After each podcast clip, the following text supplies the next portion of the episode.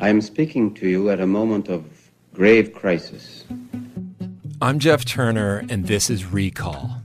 It's a series about history, not the ancient past, but history that's still hot to the touch. In this first season, I explore a revolutionary political movement that brought a modern democracy to the brink. You can find Recall How to Start a Revolution on the CBC Listen app or wherever you get your podcasts. This is a CBC podcast. Hi, I'm Dr. Brian Goldman. Welcome to The Dose.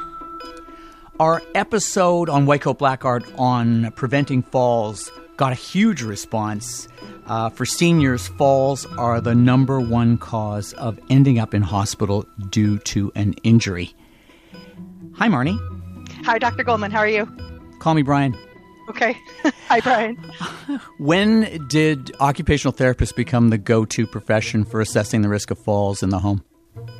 We use a, a, whole person approach. So we're looking at cognition and mental health and physical health. And when you take all of those things into account and, and assess the environment, uh, we're the profession who looks at all of those things. I'm glad we said that because in response to our show on White Coat Black Art, uh, we we got some people saying, "How come you didn't talk about occupational therapists as the go-to people?" And and I know about that because many members of my family have been assessed by occupational therapists in the home because they had a risk of falls, and uh, they were able to provide timely advice on on on when to put in a grab bar in the bathroom, in the in the uh, in the shower stall or the bathtub, and and where to put it. So uh, we're going to be talking about that and and all kinds kinds of other practical information. We decided this week to devote the dose to answering your many questions on how to reduce, uh, how to prevent falls in the home and, and, what to do about assessing the risk. And, and to do that, we have Marnie Courage. Uh, Marnie, can you uh, give us a hi, my name is, and tell us what you do and, and how long you've been doing it? You bet. Thanks. Um, so my name is Marnie Courage. I'm an occupational therapist, born and raised in Winnipeg, where I have a private practice called Enabling Access. And a big piece of what we do is serve older adults and people planning for their future. Okay, Marnie, let's jump right in. Stairs are a common place for uh, falls at all ages. In fact, I've fallen down the stairs. Uh, I've had toddlers who have fallen down the stairs. We received a few questions about feeling unsteady when wearing bifocals. What do you suggest? Well, it's interesting. I'm a new wearer of bifocals at 48 years old, and I have experienced this firsthand that when you are looking straight ahead, as we do when we are walking or looking up the stairs, um, the bottom part of your frame or your glasses actually is blurry if you just start using your eyes to look down and not using your full head to turn down to see where your footing is at. So it actually creates a distortion in your vision of where your foot is. And if you don't have good visual uh, orientation or discrimination between the nosing, which is the edge of that stair, and where you're going to plant your foot, you may misplace your foot or think you're at the edge when you're not, which can cause falls. So I would suggest that folks who have bifocals, especially if you're newly prescribed, is getting used to really using your head to look down at your feet, but first ensuring you've got a stable grasp on those handrails. That's interesting. I'm finding that when these days that when I carry a, I wear I wear uh, a prescription bifocals as well. When I'm uh, uh, carrying a tray of, of food, you know, plates uh, down into the basement, if we're going to, you know, for instance, watch a hockey game and, and and and we're eating downstairs in front of the TV, yes, we do that. Uh, I'm noticing that I'm looking at my at my feet, my the the position of my feet on the stairs more often uh, to make sure that they're well planted uh, as I as I go from step to step. What other kinds of stair trouble spots do you often see when you visit clients' homes? What I'm seeing is that often the way handrails used to be designed is they'd stop at your top step and they would uh, only start once you're on that first step. If you've heard that uh, saying that that first step's a doozy, I really think it applies here because handrails should really extend down to level ground at the bottom of the stairs and go above that top stair so that you have some leverage to start that first step and that you can actually have something to hold on before you start descending down the stairs. It really helps a lot. So, one of the things we suggest for people do is add extensions to their current handrails and actually put them on both sides of that staircase because if you're walking up and you have let's say you've got some arthritis in one leg uh, you're going to need that handrail on that side. But what happens when you come down the stairs? That handrail's on the wrong side for you. So we are recommending two handrails down full sets of stairs and that they continue like i say above that top stair for a short amount so that you can grasp it before you start going up or down. Anything else about steps Looking at having color contrast at the nosing of your stairs could really improve your safety. Now, some people might say, well, I don't want something ugly on my stairs. It doesn't have to be ugly, it just needs to contrast the color of your current stair. So, you mentioned nosing of the stair. Does that mean, is that the corner of the step? It's the very edge of the front of the step. If you have a wooden stair, you could use um, some tactile some grippy tape uh, on just on the edge of that stair so that it gives your brain that cue that there is um, where the beginning of that nose of the stair is. And um, you can better plan that coordination of walking up or down the stairs. Okay. Is there any special tape you should put on it you bet. There's all kinds of things. Now, duct tape, as, as most of you know, comes in a rainbow of colors.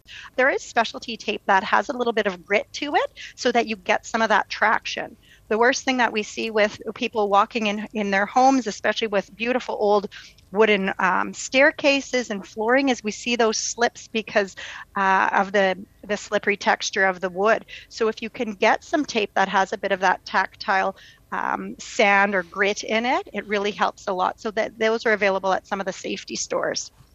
And and of course we're spending a lot of time on steps because because uh, you know falling down a staircase can be fatal, and uh, and because this is a major source of, of falls. But you know, another another question that that we got or a comment that we got was that modifying a home can be costly. So, are there other simple fixes besides besides taping uh, that you've just uh, referred to?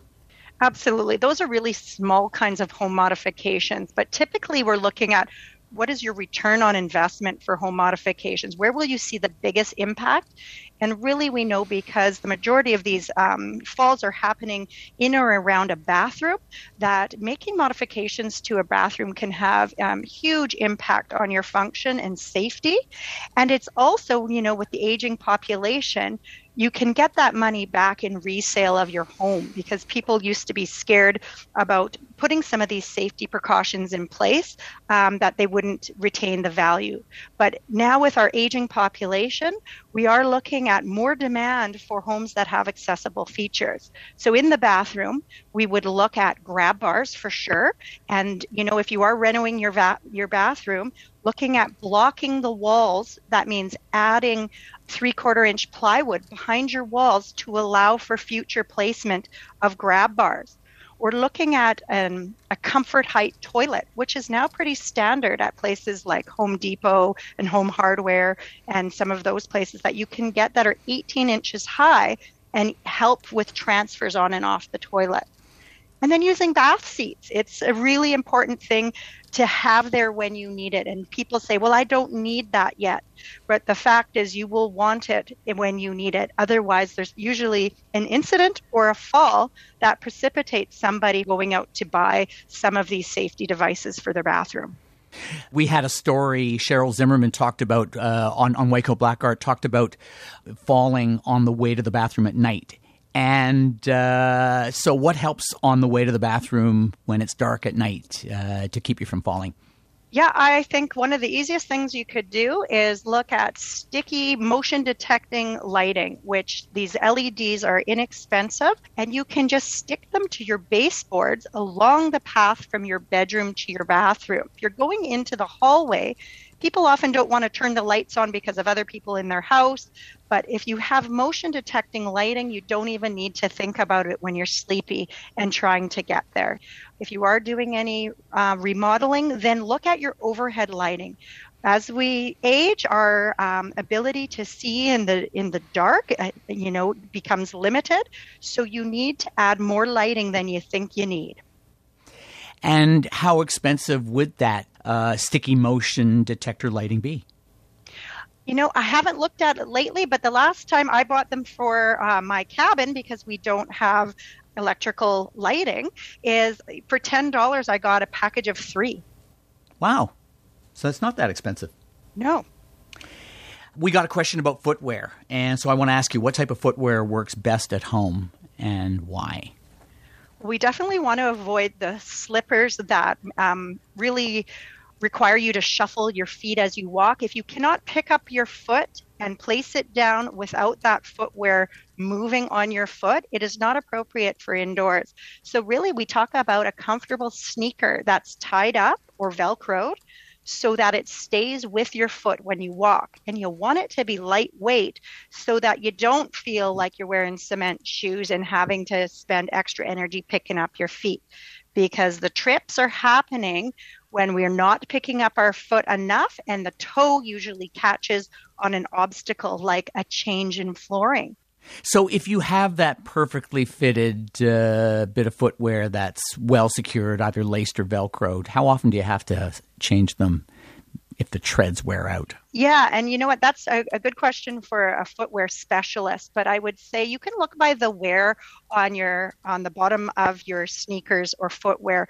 If you can bring your your foot up to yourself or take your footwear off and have a good look at it. If it starts looking like it's slanting, uh, either way, it depends on your positioning within your shoe and how you walk. But if you start seeing changes where the um, tread is getting worn, that would be a good indication that you need to um, replace it. What if there were a fountain of youth pill that could add decades to your life? Would you take it?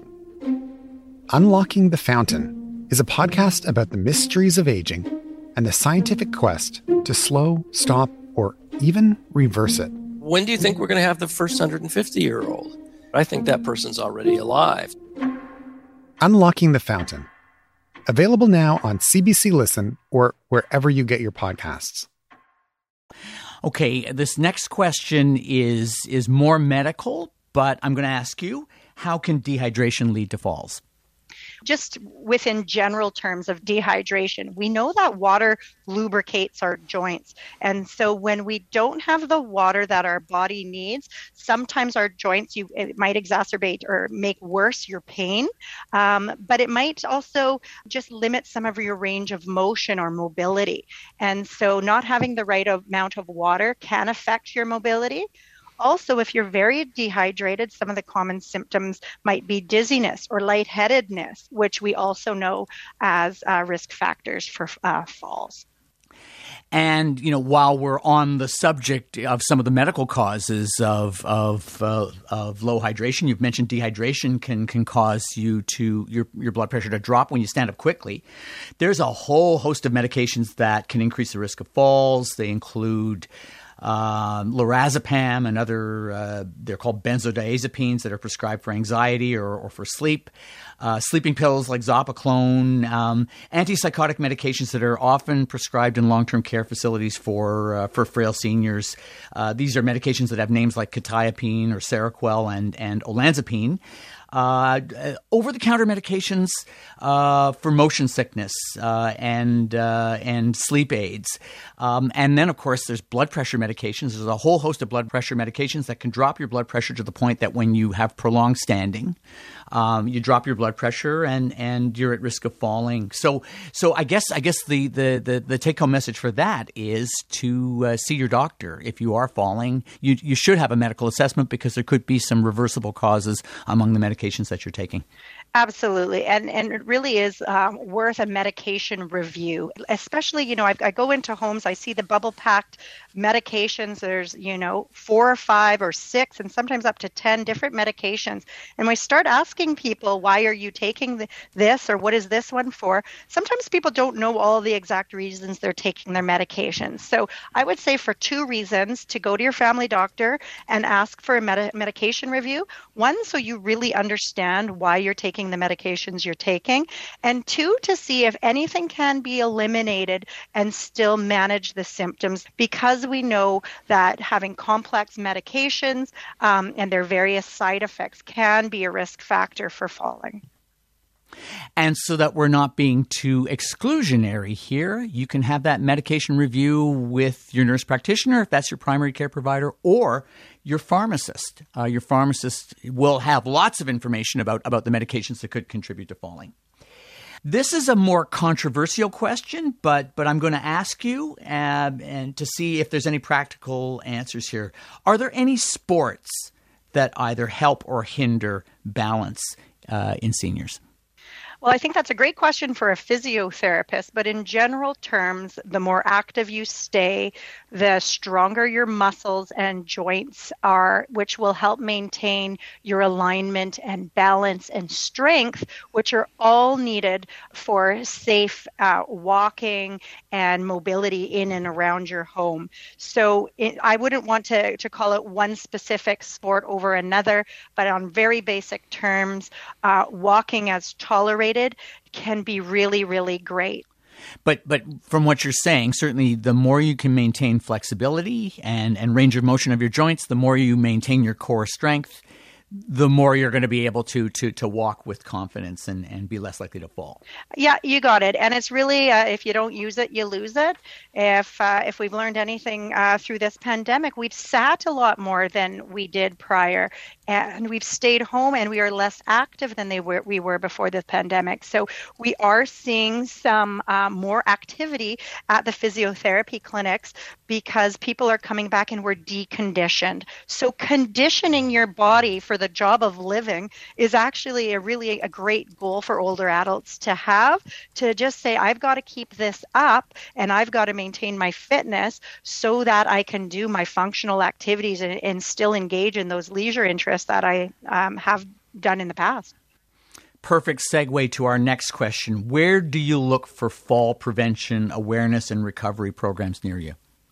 Yeah, there's a lot of uh, resources available online, but if you want something in person, um, really looking to your athletic therapy clinics, your um, physiotherapy clinics, a lot of the the gyms in and now have wellness centers in your area that's a great place to start because they often will have a free assessment to sort of look at your fitness level your functional level and to help create some realistic and um, and customized goals for you and I guess another resource or a couple of other resources would be to ask your family doctor, your, your primary care provider, or ask uh, your home care, community care access provider uh, because they have occupational therapists and, you know, you might want to ask them where they would go locally uh, if they wanted to, you know, outsource the assessment and, and uh, for falls prevention for a falls prevention program. And I would also say in terms of a resource, if you're looking for an occupational therapy assessment.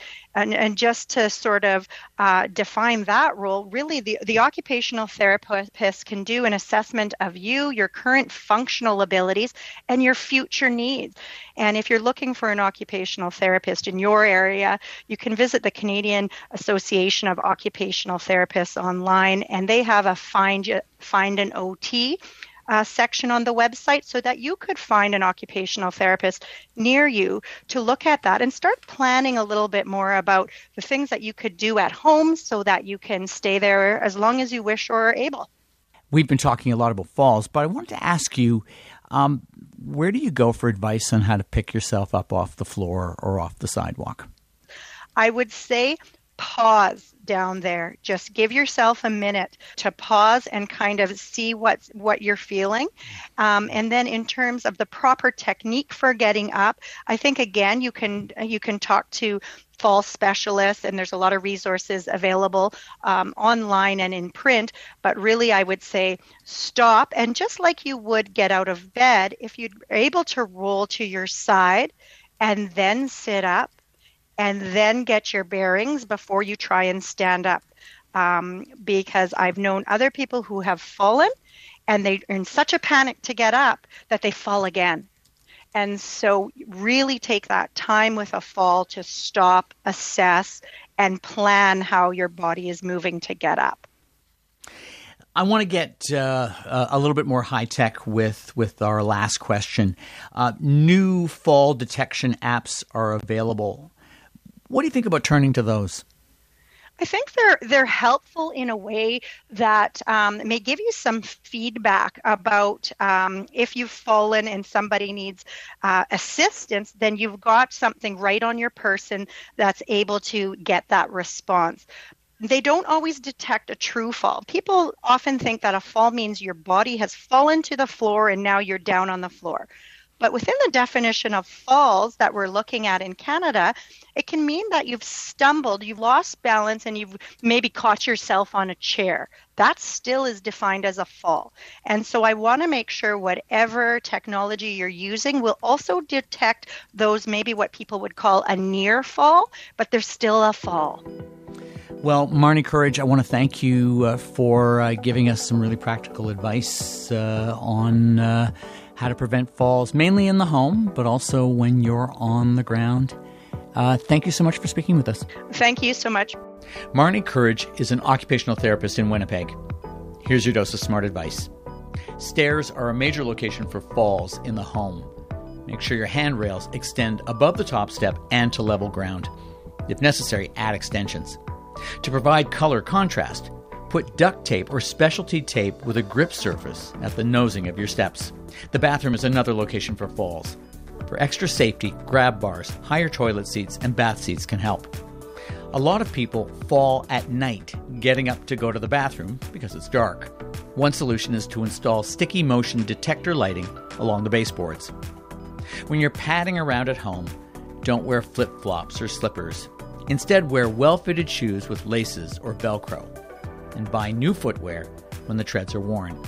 Remember to drink lots of fluids to keep your joints lubricated and to keep you from becoming dizzy from dehydration when you stand up too quickly. See your primary care provider or pharmacist to review your medications to make sure you aren't taking something that increases your risk of falls. And here's an update to last week's dose.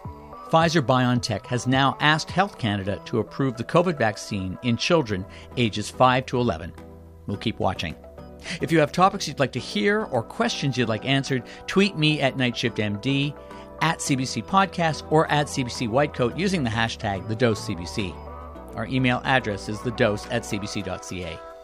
You can find The Dose wherever you get your podcasts. Please rate us five stars so more people can find us. This edition of The Dose was produced by Amina Zafar. Technical support was by Lauda Antonelli. Our senior producer is Colleen Ross. The Dose wants you to be better informed about your health. But if you're looking for medical advice, see your healthcare provider. I'm Dr. Brian Goldman. Until your next dose.